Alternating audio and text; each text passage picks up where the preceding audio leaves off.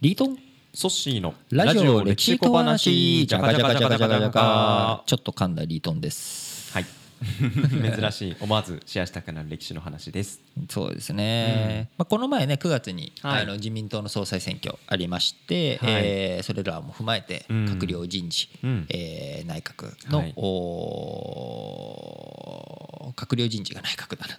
あの自民党の、うん。えー役員人事、はい。こういったところも、えー準備がうん。全部終わって、うん。ようやくいろいろとお次に向けてとはい。いうことで動いているところですけれども、はい。まあ、自民党っていう組織。自民党という組織。組織。うん。昔からねやっぱ派閥の構想うん。っていうことが繰り広げられていて、はい。田中角栄さうん。んなんていうのはこう選挙に強いイメージあると思うんですよね。はい。まあダミ声でうん。独特の力強さがあって。うん。すごい印象的。印象的で。うん。で彼自身はやっぱりねこう握手をした数だけ票はついてくると。いうことを言っててこう選挙カースーツ乗ってきててもうん。彼新潟はい。の米どころがうん。評伝だったわけですけど、うん。そこにこうズブズブズブっとね田んぼにスーツのまま入っていって、はい。おじいちゃんおばあちゃんってこう握手していくすごいいい絵面。絵面。今ねでも本人うん。やっぱそれがね自然とできてるわけですよ。彼自身若い時から苦労して、あの一生懸命やってきたところもあるわけですけれども彼自身はそういうふうに現場力というとちょっと安易すぎる言葉かもしれないですけれども、実際に足でどれだけどういうふうに稼いではい。票が積み上がっていくのかっていうのを実際自分の握手の感覚なりうん。そういったもので手に入れてるわけですよね。何回も選挙やってると。年回何回も選挙やっていてしかも最初から自分が泥臭いこう後ろ盾もなく地盤もなく選挙参謀がいるわけでもない中でうん。自分でいろいろ工夫してはいああこういうふうにすると票がこういうふうになっていくんだっていうことを体感していくわけです。うん。そうすると僕も会計の仕事をしてたから分かるんですけれども、うん。やっぱり自分で一個一個伝票を切っていくとか、はい。こういったものを集計して積み上がっていって最終的に財務三票って言われるようなうん。損益計算書ですとか、あの貸借対照表とか、キャッシュフロー計算書とかを見ていくとやっぱ見え方が違ってくるわけです、この数字っていうのはどういうふうにできてくるのか。一個ずつの積み上げ。積み上げをうん。経験しておくと、うん。で一個一個積み上げだけだと全体は当然うん。こうそれだけをやってても全体は見えないし、全体だけ見てても一個一個の積み上げが見えてこない。で田中角栄さんっていうのはどっちも最終的にやっていくわけですよね、うん。で彼自身幹事長になったりとか総裁になって自民党の票っていうのが選挙でどういうふうに動いていくのか、うん。で彼が票の見通しっていうのはズバリ当てるんですか？当てていくっていうはあ。選挙の神様だったわけ。ですはい。だ彼自身こう今回の総裁選挙でもうん。たまに名前出てましたけれども福田赳夫さんうん。福田康夫総理のお父さん。うん。この人はが唯一現職の総裁でうん。負けたんです。総裁選挙に。はい。現職は普通有利なわけです。うん。でそれが総裁選挙で田中角栄が推した大平正義に負けちゃった。うん。唯一の事例なんですね。はあ。でこれもやっぱ田中角栄がうん。逆転できる、いけるっていうことを言いながらうん。やっていってその通りになった。はい。でこれだけやっぱ自民党の最強軍団だったわけです。田中軍団っていうのは選挙にお選。挙の神様。でそれにはやっぱ批判もつきまとってしまっていてやっぱ金脈だとかうん。お金をばらまいてるだけだとか。でもねそういったところ当然批判を受けてしかるべきなところもあるとは思うんですけれどもうん。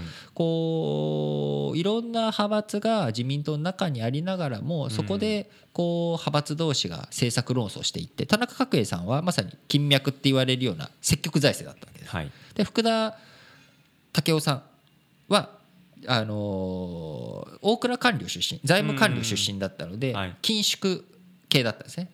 財務倹約倹約。うん。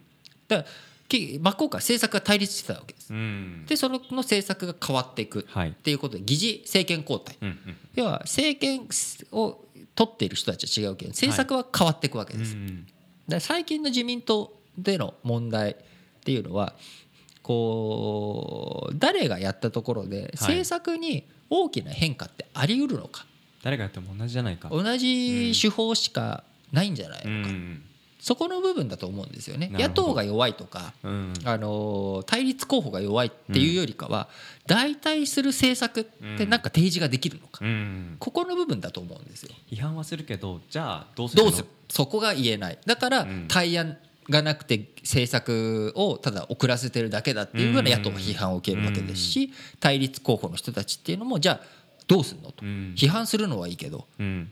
じゃあ代わりにどうするんだ。っうんていうところが対案が出せない。うん。対案を出せ。うん。っていうところ。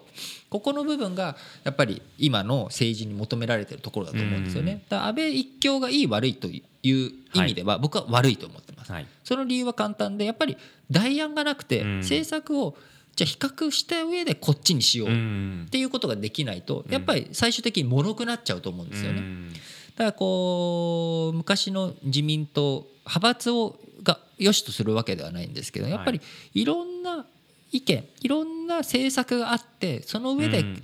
みんなで検討した結果こっち寄りで行こうようん。やってみようよっていうふうに選んでいった後はノーサイド。っなるほど。ていうところが非常に大切なのかなと思っています。代案出ない理由ってどんなところなのや？っぱりそれを受け入れない？代案すら、大案だって今の政治状況経済状況でうん。ないでしょ。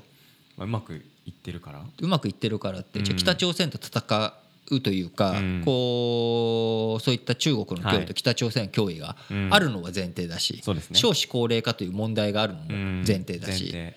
財政赤字をどうにかしなきゃいけない、だから課題はほぼ課題は共有してる課題は共有してるし、うん。じゃあそれに対する処方箋も一つずつぐらいしかないので、まあ、基本的には。あんまうん。り幅を持たせようがないんですよね。うん。だからそういう意味でうん。こう一つあるとしたらやっぱりだから財政について積極財政をより転じるのかどうするのかぐらいですけどじゃあここで金絞りをしてもあんまりそれがいい効果を結ぶとも思わないしだから大体的に本当に革新的なうん。革命的な手法以外はうん代案ってあんま出しようがないしうん。多分革命を望んでいる人たちはいないっていうのが現状なんでしょうな。うん、うん、なるほどですね。まあでも今後の安倍さんの出方気になるところです、えー引き続きウォッチしていきましょう。